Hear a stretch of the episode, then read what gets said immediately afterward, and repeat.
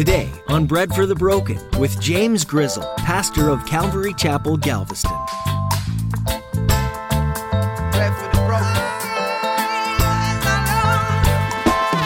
We don't get the right to determine who gets salvation and who doesn't get salvation.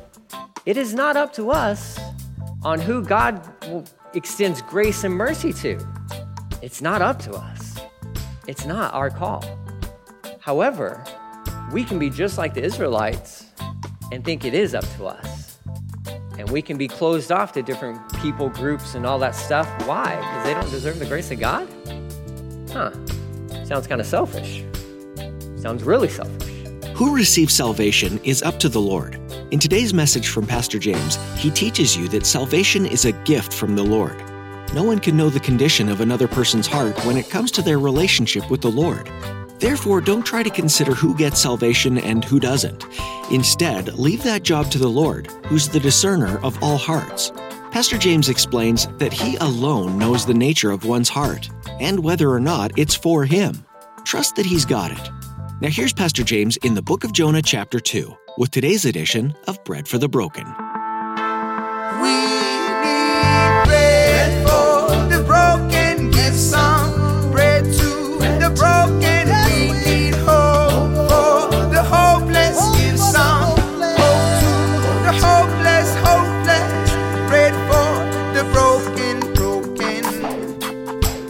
This was the end for me. But you, O Lord my God, snatched me from the jaws of death. As I'm going down, as I'm hitting rock bottom, I can't go down any further. You can't go any lower. You can't go any lower. And it's at that moment, this is the breaking point for Jonah and we know this from, from so many people, you know, if you, you ever hear of, of other individuals' testimonies and stuff like that, a lot of people hit rock bottom and they have to hit rock bottom. And that's where the Lord will, that's where the Lord will meet you. And see, as Jonah's going down, down, down, all that good stuff, and he's like, it's over for me. It's, it's done. It's done. Lo and behold, God's just waiting for him. God's just waiting for him at rock bottom. He's just waiting. Jonah, all you got to do is call out, call out to me. Rescue is really only moments away from all of us, for all of us. All you got to do is just call out to him. All you got to do is call out to him. How long that takes and all that good stuff, it, it's different for different people. For some, it's in an instant. For others, it's time. It takes time. Jonah's in this fish. He's at the bottom. And he says, But but it was there. But you, O oh Lord, you snatched me from the jaws of death, snatched me up. You rescued me. You rescued me. Verse 7 As my life was slipping away, I remembered the Lord, and my earnest prayer went out to you in your holy temple. So he's like, he's at the brink of death. He's rock bottom, and he's like, cries out to God. Because Jonah doesn't want to die. See, that's what we need to realize from this story. He told the sailors, throw me over, and then all my problems are solved because I don't have to go to Nineveh. I don't have to, I don't have to deal with those people. And so he's thinking by his life being taken away from him, his life ceasing, that that solves all his issues until he gets swallowed by this fish, and this fish is taking him all the way down to the bottom. And he realized, I don't want this to happen. I don't want to be in this fish anymore. I don't, I don't want to be in this state anymore. What have I done? I love that in this, this little, you know, reaccounting of this story, Jonah doesn't pray to be delivered from the fish. He doesn't ask God to deliver him from the fish. He doesn't. There's, there's no account here at all of like saying, God, please get me out of this fish. It's my fault, my bad, I'm sorry. You told me to go to Nineveh. I didn't obey you. Now I got swallowed by this fish, and I'm going down to the, I'm about to die. Can you please get me out of this fish? He doesn't pray that prayer. He doesn't pray that prayer. All he does is offer up a prayer of gratitude to God.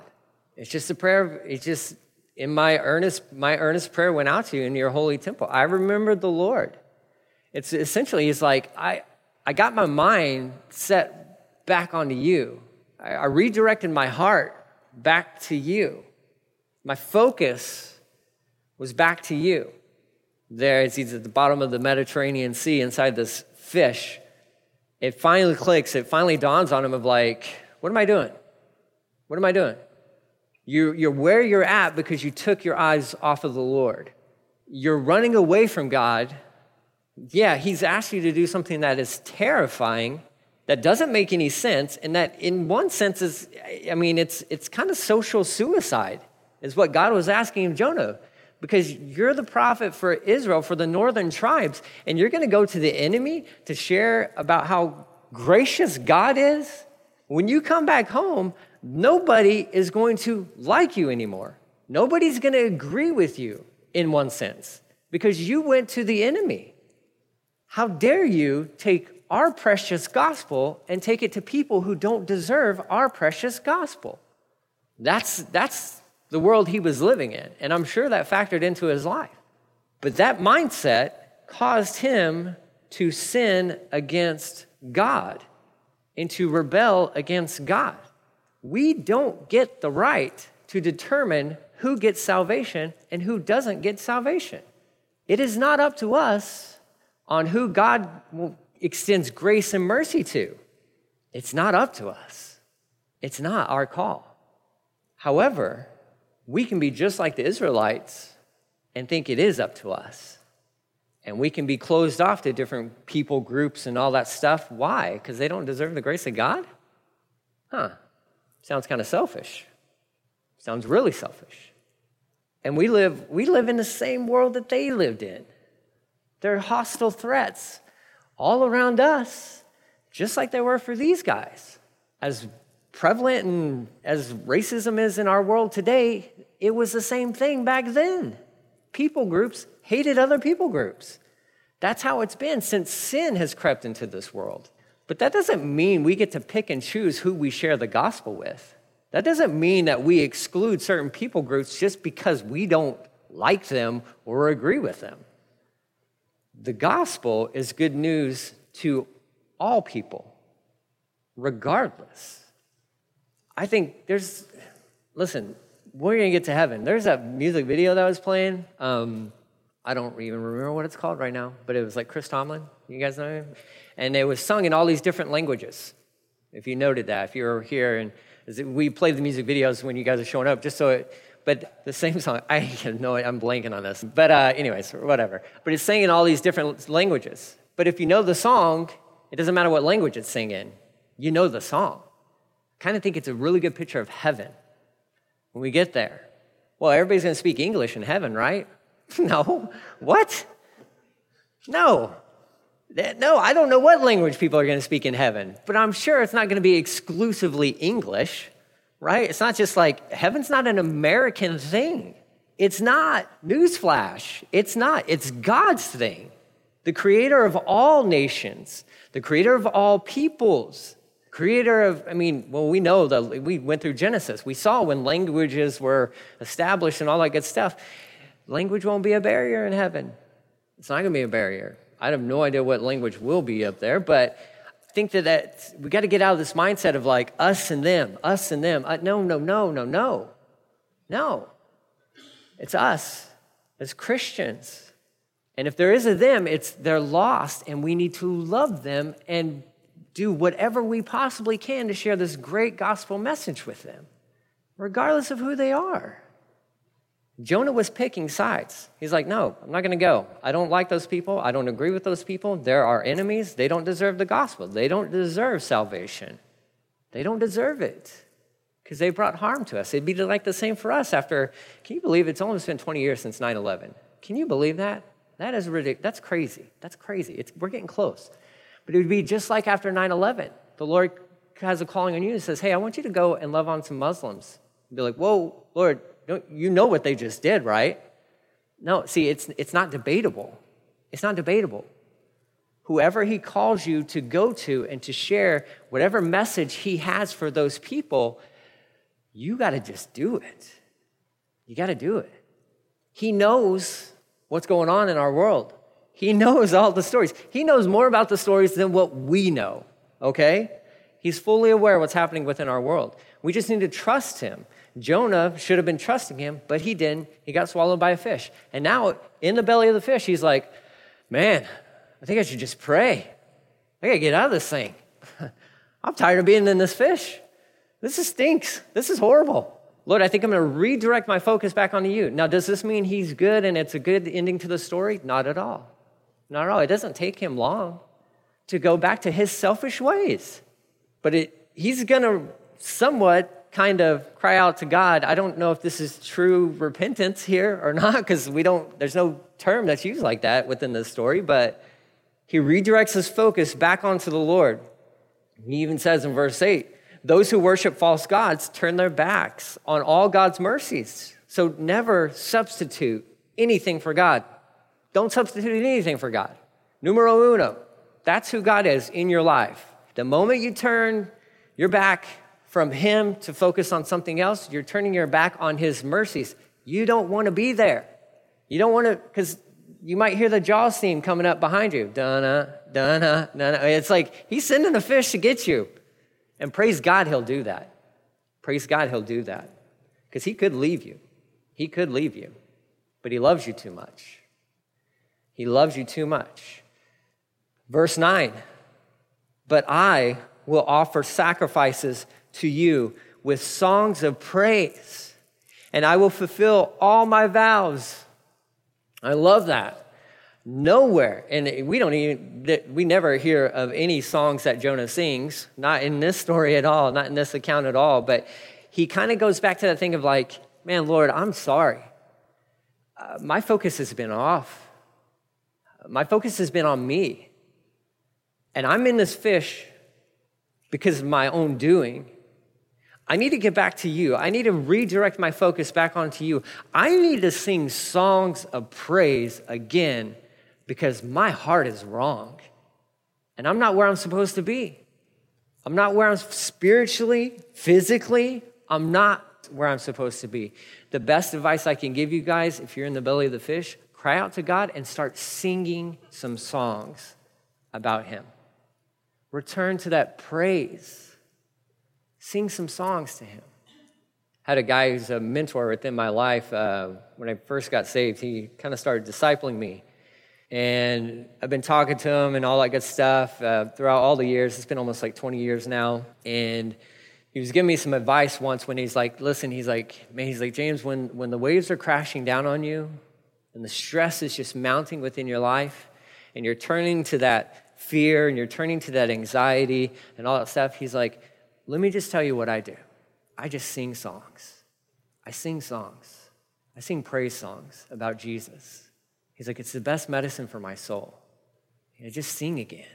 He's like, because what I find is that in those moments, I'm not singing any songs. There's no hymns in my heart. There's no songs of praise coming from my lips. He's like, what I found to work the best for me is that, man, I just stop and I just I just start singing songs. He's like, that's the best thing you can do. And that's what Jonah's discovered. I'm going to offer sacrifices to you with songs of praise. Where's my song gone to? Where's your song at? Are you singing? Are you singing melodies within your heart concerning Jesus? Where's your song gone? Go back to that. Go back to that. Sing those songs. Sing them songs. It's good for your soul. It's the best way to get out of that fish. Pray, sing songs. It's the best way. I will fulfill all my vows, my promises. I will fulfill all of my promises to you, Lord. I will honor the things I've said to you, the commitments that I've made to you. He does. He goes to Nineveh. He, he does what, you know, God had told him to do. He does it begrudgingly. He's not the happy prophet. He's not. He's the weird prophet who looks really weird because he was just in the belly of a fish for like three days and three nights. That will mess you up. We'll talk about that next week. Physically, the dude looks messed up, okay? You're gonna run away from this guy if you see him coming. Skin's probably all bleached white. Probably has no body hair anymore because the stomach acids and all that stuff, the enzymes within there. So he's a bald, really white, you know, scary kind of guy, like, And who knows if he had clothes? I don't know. He still had to go to Nineveh. So I hope he got some clothes along the way because, I mean, it all could have been gone. And he's just this weird guy walking through Nineveh. Um, but he's going to fulfill his vows, he's going to do it. And I, I love this, this little last part from verse 9. For my salvation, and I, I think I more appreciate the way your Bible, New King James or the ESV translate this translates this, but he does say, For my salvation, my deliverance, and essentially what he's saying is, me being rescued from this fish comes from the Lord alone.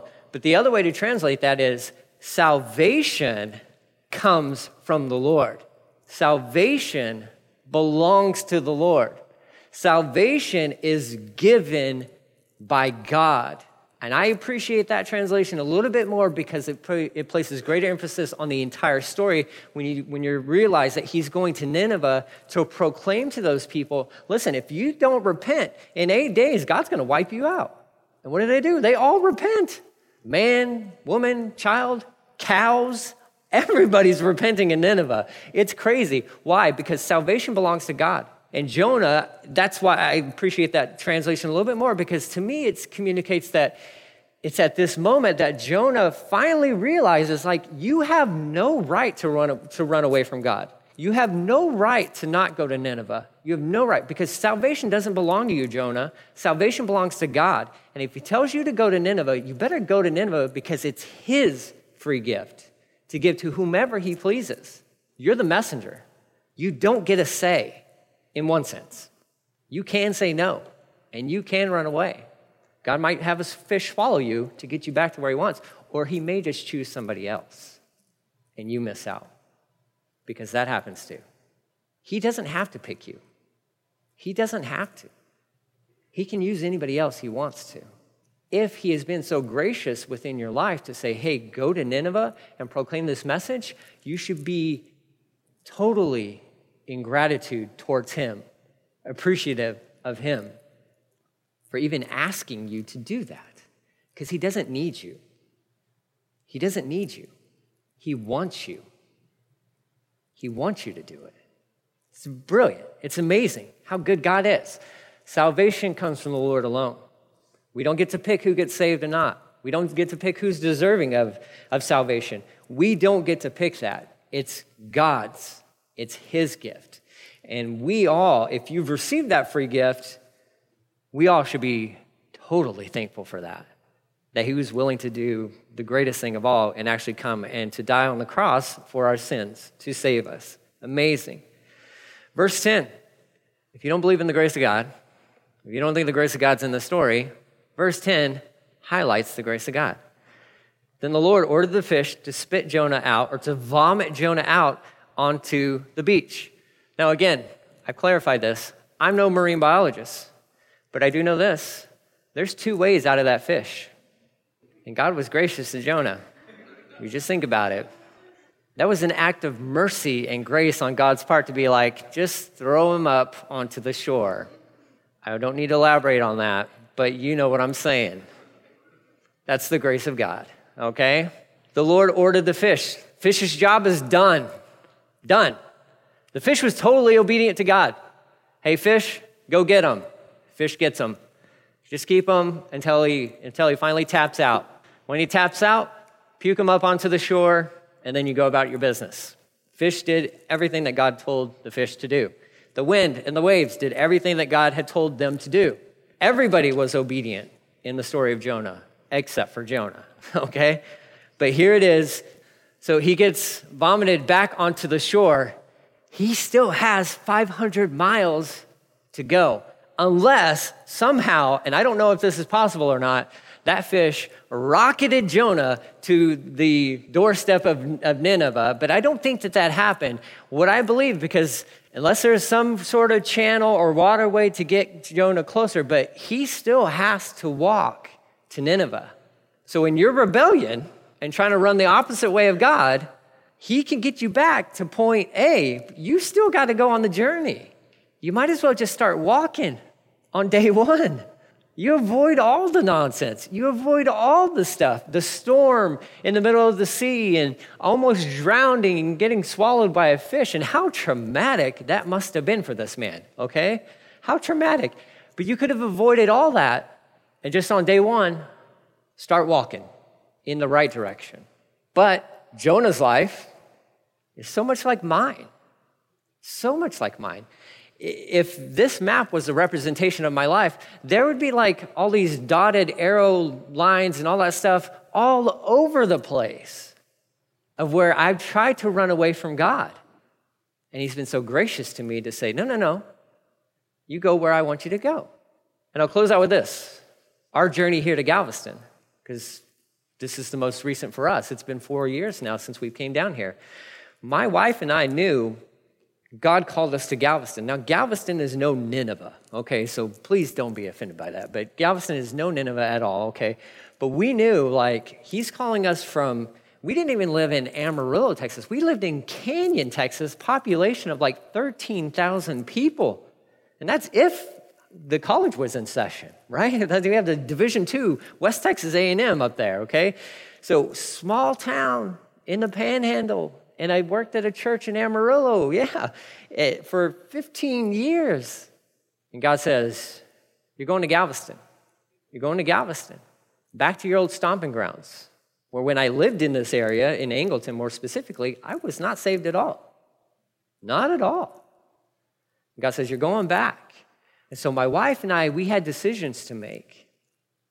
And in our mindset, we're thinking, okay, how close to Galveston can we get without actually having to live in Galveston?